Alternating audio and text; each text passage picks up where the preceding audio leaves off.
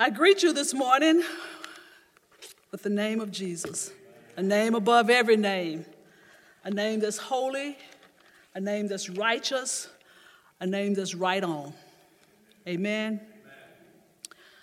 I want to thank you, Pastor, for allowing me to have the opportunity to, stand here. Thank you. I appreciate it. Um, I've been reading the Word like most of you, and I've been looking at the Gospels. And what I find amazed is some of the sayings of Jesus. And what I've noticed when I reread the scriptures, particularly the Gospels, as I said, that all of his sayings are not sweet little sayings. Sometimes his teachings are, are hard and they kind of shake you and rattle you a little bit. Let me give you some examples. In Matthew, when he talks about, he says, Jesus says, Love your enemies. Lord, have mercy. Do good to those that hate you. Mm, mm, mm. And pray for those that do bad things to you or who make it hard for you. Bless them that curse you. These not sweet messages. Pray for them that despitefully use you and persecute you. And then I read in John chapter 6, it says, Jesus was talking to a group of people, and he says, My flesh is true food and my blood is true drink. He who eats my flesh and drinks my blood abides in me, and I in him. And then he continues with the message. He says, If you want to live forever, you must do the same thing. The people that was listening to him said to Jesus, they said, This is a hard word.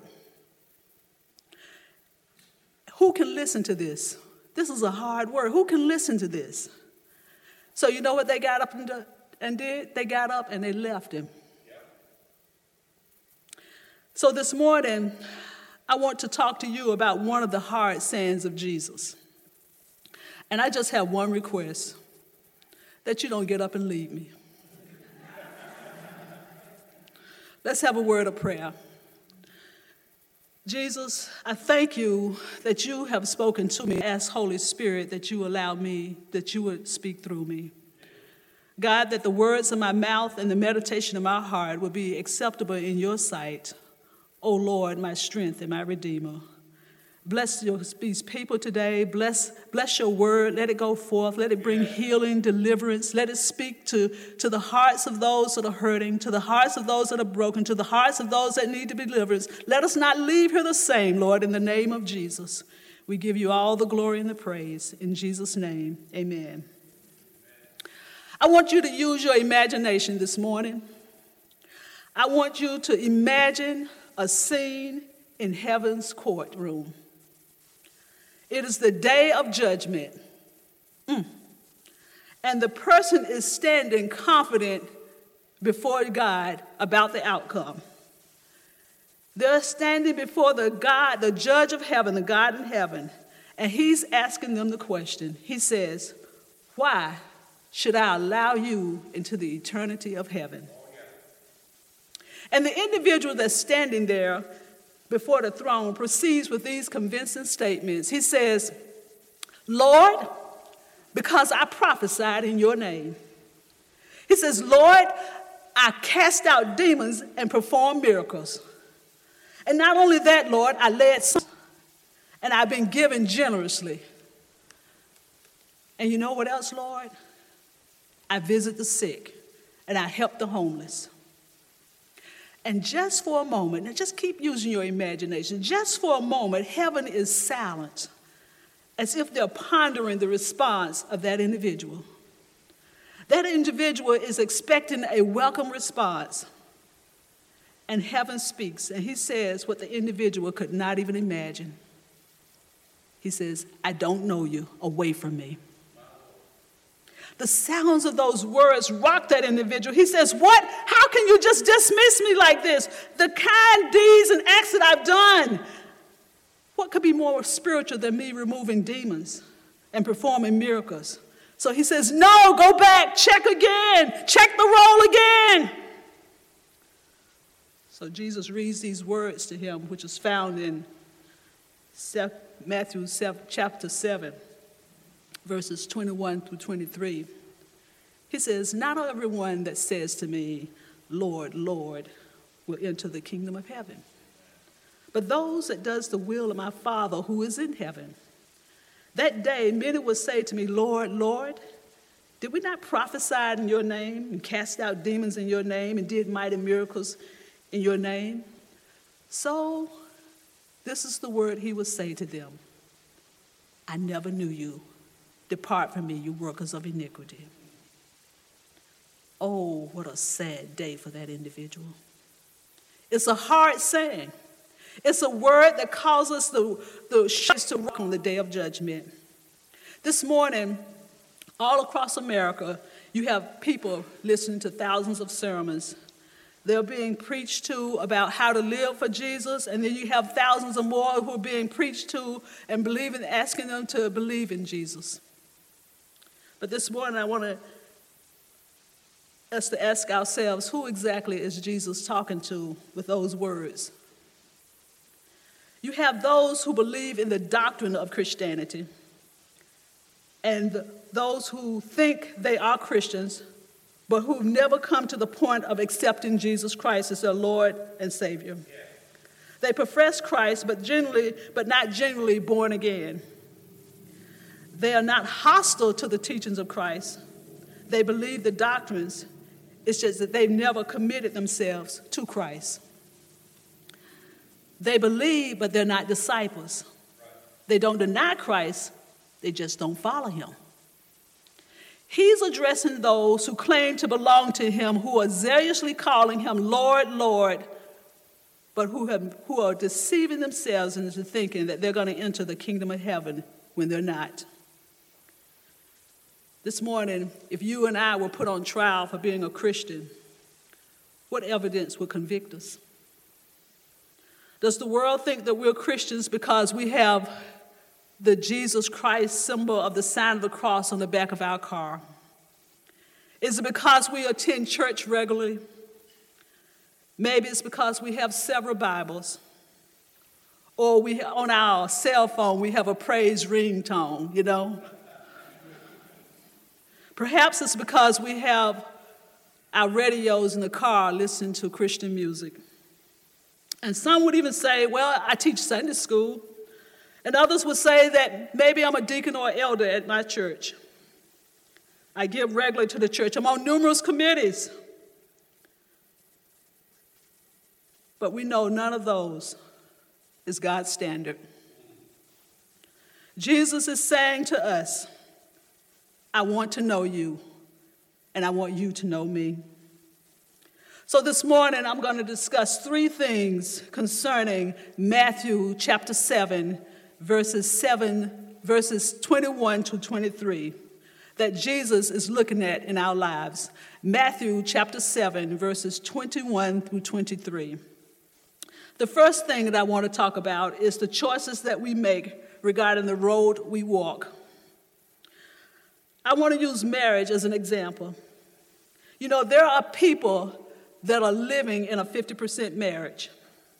They have a 50% relationship. It's not permanent, they just 50%. Because they, why? Is because they never live transparently open with each other. They won't allow the other person to see their weaknesses. In a 50% relationship, you live in two parts. Part of you is lived in public, and the other half is lived in the closet. It's a self focused relationship.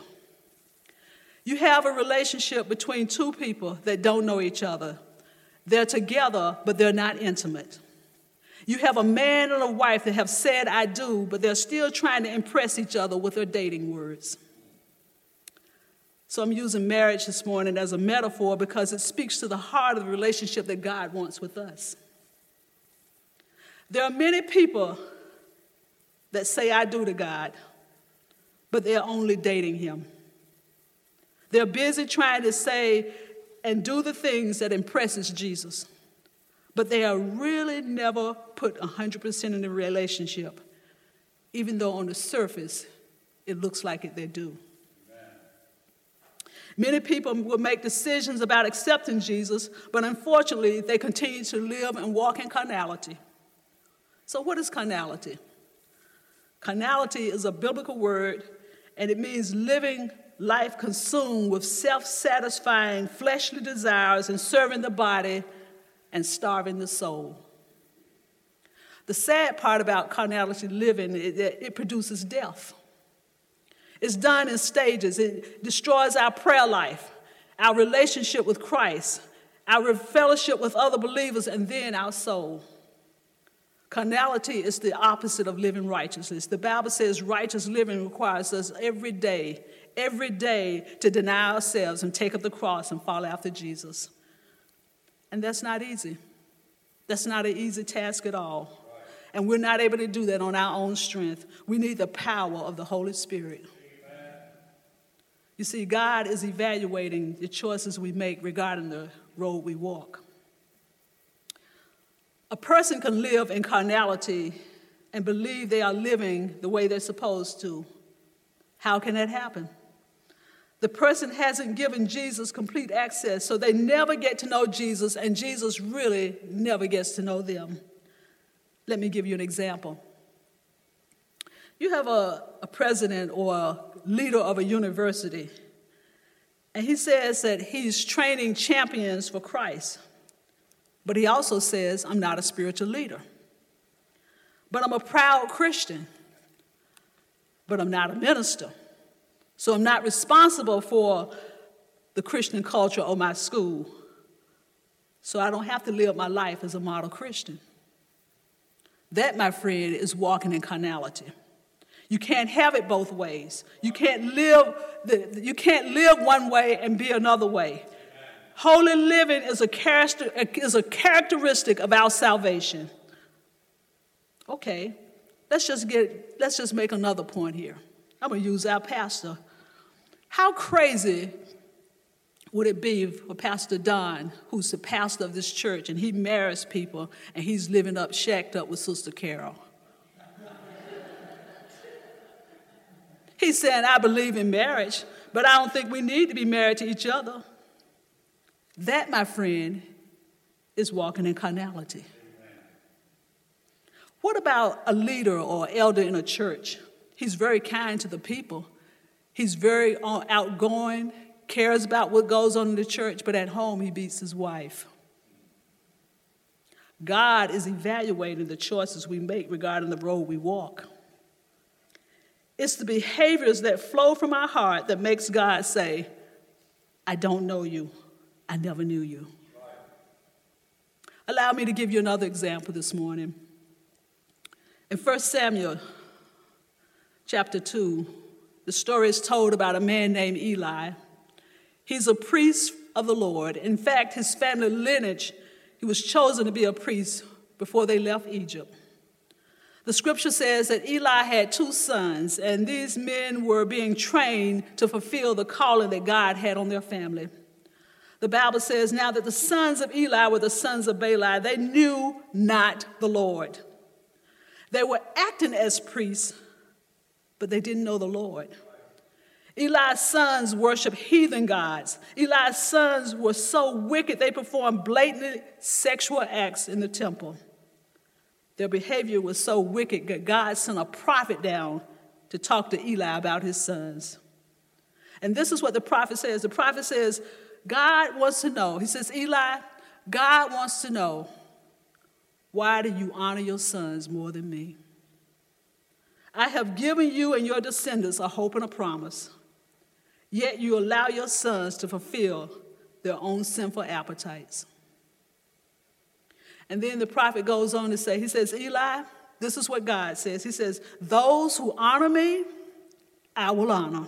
Yes. Those who despise me, I will disdain meaning, I don't know you. The Lord told Eli, I'm going to raise me up a faithful priest, one who would do according to the will of my heart and my mind. If our living is 50%, then the Lord would say to us, as He said to the church of Laodicea He says, Because you are lukewarm, I don't know you. I will spit you out of my mouth. I will say, I don't know you. Our source of power is the Holy Spirit, the Word of God. We, can, we, need to, we have to build ourselves up when we confess the Word. We can only have victory when we allow God to order our steps, the way we walk, the way we talk, how we live. We serve a God that wants our hearts. Satan is busy. He wants us to be deceived and walk in deception. He's glad when we walk in carnality, but God is real, and He loves us, and He wants us to have an abundant life in Him. Amen? Amen. Point number two God is going to assess the fruit we produce. In Mark 11, verses 12 and 14, 20, it says that Jesus became hungry. And seeing at a distance a fig tree with leaves on it, he went to see if perhaps he could find anything on it. And when he came to the tree, he found nothing but leaves. For was it not the season for figs? And he answers and he says, he says to this tree, May no one eat fruit from you again. And his disciples were listening. The next morning, as they passed, they were passing, they saw the fig tree withered up from the roots. Let's talk about a few facts about fig trees. Fig trees yield fruit from June to September. But it's also normal for figs to hang on a tree all year long. And when the fruit, when the new fruit grows, it grows right in the old shoots. So fig trees naturally grow fruit before the leaves open. So this tree that Jesus sees is filled with leaves. One would believe this tree is filled with fruit. The leaves on the tree is inviting one to come and enjoy a delicious piece of fruit, but its appearance is deceptive. The tree appears to be flourishing, but in reality, it's producing nothing of value and never will. So Jesus curses the tree. He curses the appearance of, of, of looking fruitful, but without the reality of fruit. You see, many people live a life of pretend. They're hypocrites. They have the idea that the outward appearance is all what matters. One thinks that if they appear righteous, guess what? They'll be righteous.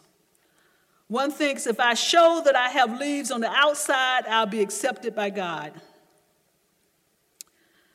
You know, I've been a part of a lot of Christian circles, and many people believe and when you, you find out what they believe when you spend some time talking to them. You'll find out, you'll discover if they're real or if they're not. I was attending an event and I had the opportunity to speak with this minister. He was a wonderful speaker. He could really preach the word. But after talking with him for about 40 minutes, in the midst of the conversation, he decided to get honest. He told, he told me, he says, you know what? He says, I love chasing women. It don't matter that I'm married.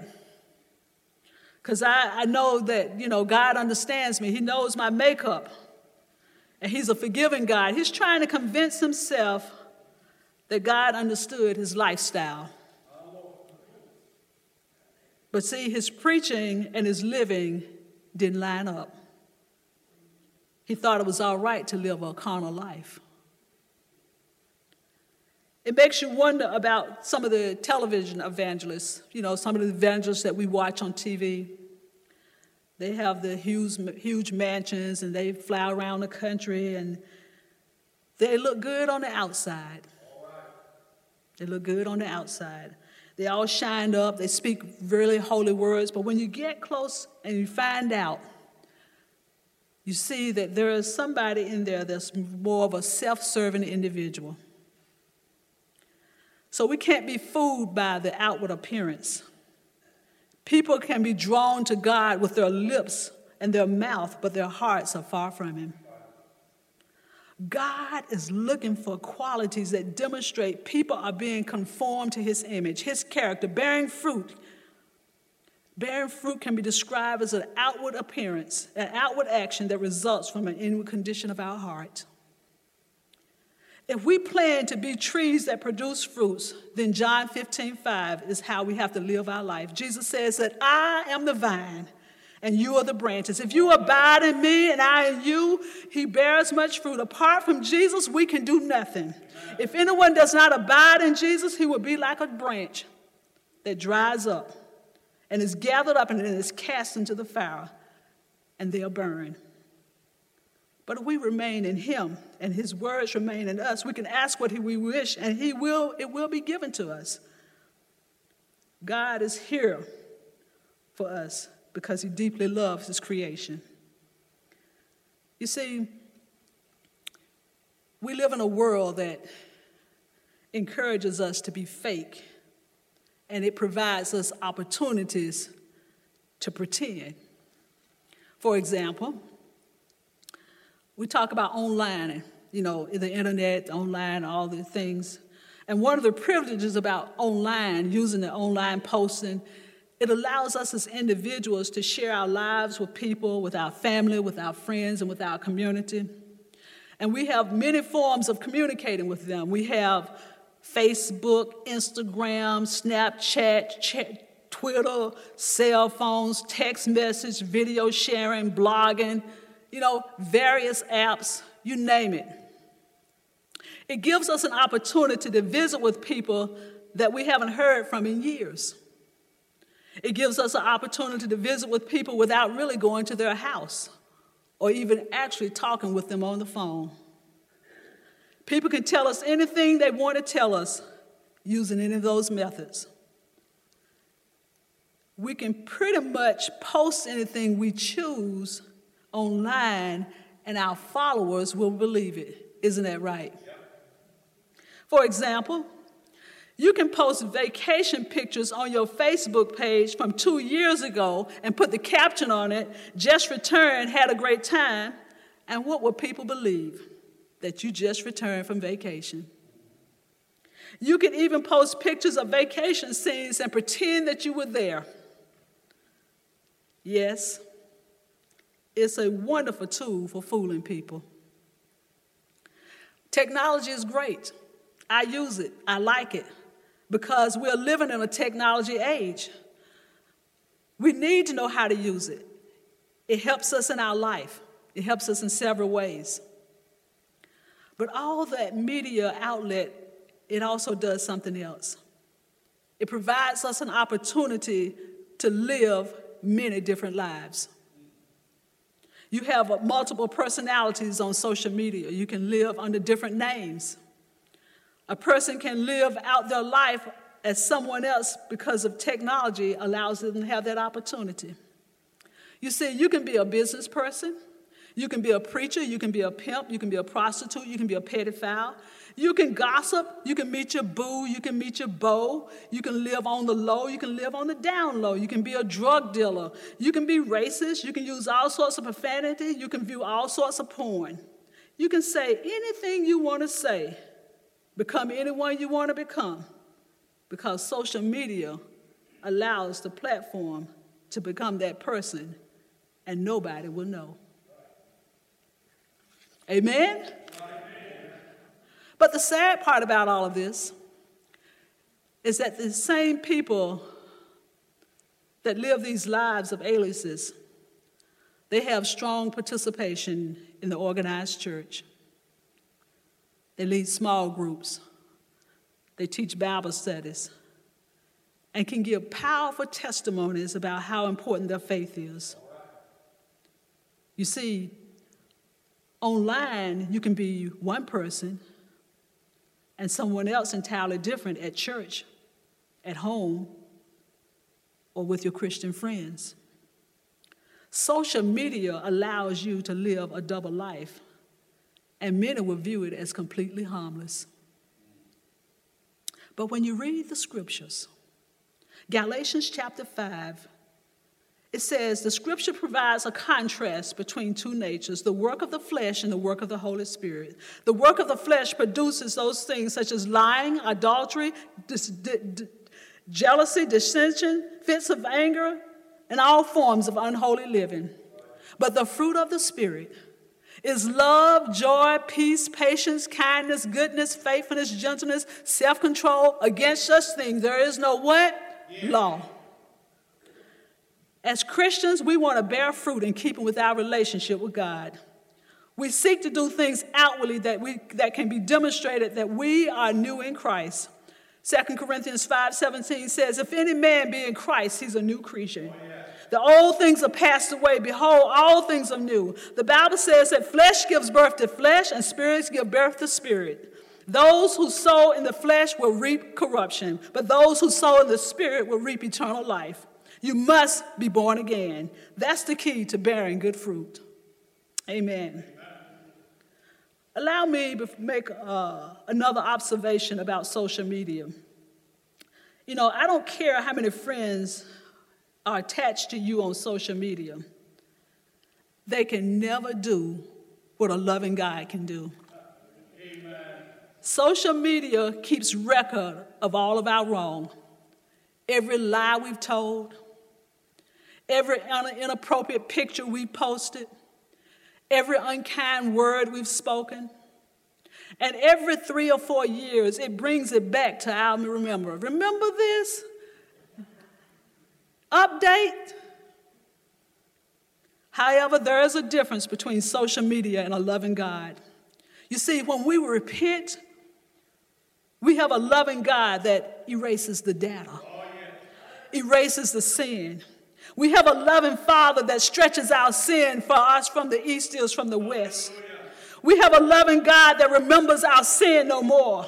A God that forgets about the years when we didn't produce the right fruit. He says, I'll give you a new name. Your name will no longer be pimp, prostitute, or pedophile. There's a new name going to be written down in glory. He says, I'll call you my friend. I'll call you my son. I'll call you my daughter. He says, You may go through the fire. You may go through the fire, but he says, I can deliver you without the smell of the smoke. Amen. Yes. Point number three, last point. God is going to observe what and how we're building. There's a Christian watchdog group called Trinity Foundation. I don't know if any of you have ever heard of it, but this organization has been in operation for years. And their ministry work is to track religious fraud. ABC News covered a particular story about this one particular evangelist who claimed that his house burned to the ground and that he and his family were destitute. He pleaded with his followers to send money to build his house. And people, out of kindness of their heart and concern for his family, sent him money because they believed that they were helping a homeless family get back on their feet. In the investigation, it showed the house in question was not the evangelist's place of residence, but a vacant investment property that he had up for sale. ABC News aired the story, and it showed that the evangelist was going to profit in three ways. He says he was going to collect money on the insurance, then he was going to collect money on the sale of the property, and then he was collecting money from the people that were following him who was sending him money believing they were helping a homeless family get back on their feet. Lord, Lord, I did, didn't I build in your name? Depart from me, you workers of iniquity. I don't know you. You see, it's fatal attraction to fall in love with things that have the potential to destroy our relationship with God, our fellowship with others, and even the peace in our lives. In the book of Acts, there's a similar story. It talks about two characters, Ananias and Sapphira. The two were building, they were helping to build the church. They agreed to sell their personal property and give the money to the church for the work of the Lord. Instead, they sold the property lied about the amount they received. From that, they kept the money. Then Peter said, Ananias, how is it that Satan has filled your heart and that you have lied to the Holy Spirit and kept, your, kept the money from your, kept some of the money that you received for the land. Didn't it belong to you before you sold it? And after you sold it, wasn't the money at your disposal? What made you do such a thing? He says, Ananias, you haven't lied to me, you haven't lied to men, but you've lied to God.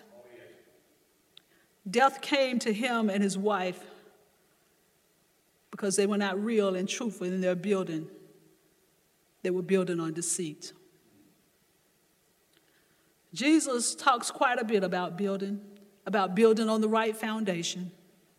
He tells us it's absolutely necessary to build our life on the right foundation because the foundation is what holds everything together, it holds everything up.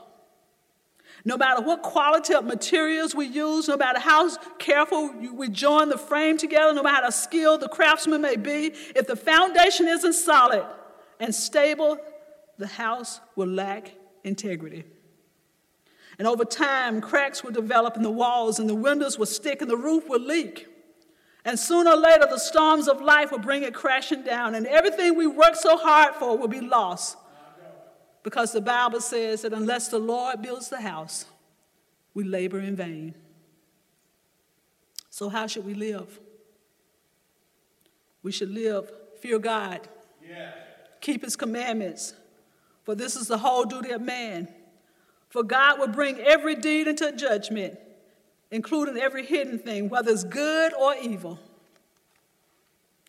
You see, if we desire to be righteous, we must submit to God and allow Him to order our steps. If we're going to produce the fruit of peace, joy, righteousness, and self control. And I want to say this morning that none of us have reached that, that plateau of perfection. None of us. But the Bible says that we press, that we press to a high calling in Christ Jesus. One thing that we can count on that he who began a good work in us, he will complete it, he will finish it. If we allow God to work in our lives, we can become more like him. Amen. Will the praise team come, please? You see, we have a lot of scriptures in the Bible that we can rejoice about. And I'm going to give you a few of them. The Bible says that we have such scriptures that we can cast our care upon the Lord because he cares for us. That's a good word. That's a good word. It says, I will trust and not be afraid, for the Lord himself is my strength and my defense. That's a good word. That's a shouting word. My God shall supply all my needs according to his riches and glory. That's a good word. Delight thyself in the Lord, and he shall give you the desires of your heart. That's a good word. The Lord is my shepherd. And you were right. I understand that the Lord is our shepherd, but one day our shepherd will be our judge. And that's a hard message. See, we got to remember we're just passing through in this life. We're just passing through. We're not here to stay. And none of us want to hear the words, Depart from me, I never knew you. This morning, I want to say, how many times have you seen people when the invitation of opportunity to come to know Jesus, the salvation message, is given? And you see people that need to have a relationship with Jesus, but they're refusing to come to him. Instead, they convince themselves that they're not ready. And they say things like, I can't come to Jesus right now because I got to make some changes. Or they say, I'll come to Jesus when I start living right. That's when I'll come to him. See, we got to understand something. The changes that we need to make can only be done through the Holy Spirit. We cannot transform ourselves. We can only make temporary adjustments.